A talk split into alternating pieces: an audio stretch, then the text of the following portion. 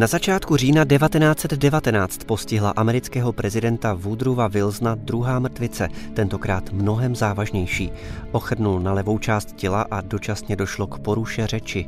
Už od začátku bylo jasné, že nepůjde o krátkodobý problém. Wilson ve skutečnosti přestal vykonávat funkci prezidenta. Na rok a půl se izoloval od svého okolí. Neúčastnil se zasedání kongresu ani vlády. Přístup k němu mělo jen omezené množství lidí.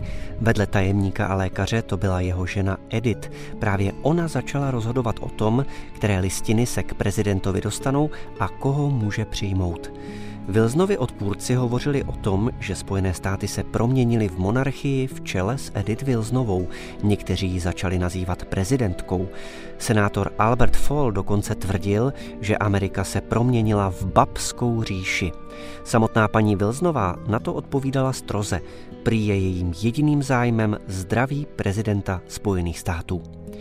Edith Bolling Wilsonová se narodila patnáctého října osmnáct set sedmdesát dva ve Wytheville ve Virginii v rodině plantážní aristokracie, která za občanské války schudla.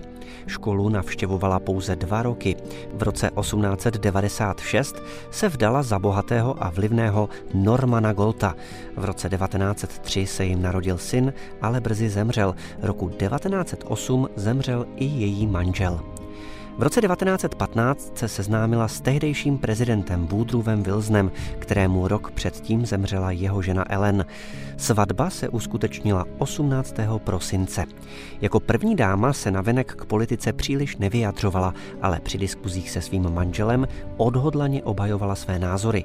Na rozdíl od vyšší společnosti se oblékala prostě a dodržovala dny, kdy se šetřilo energií. Chtěla být vzorem americkému obyvatelstvu. Po vstupu Ameriky do války pracovala v kantýně a vařila a šila pro vojáky na frontách. Stala se také první prezidentovou manželkou, která svého muže doprovázela na cestách po Evropě. Po skončení prezidentského období v roce devatenáct set dvacet jedna zůstal manželský pár ve Washingtonu.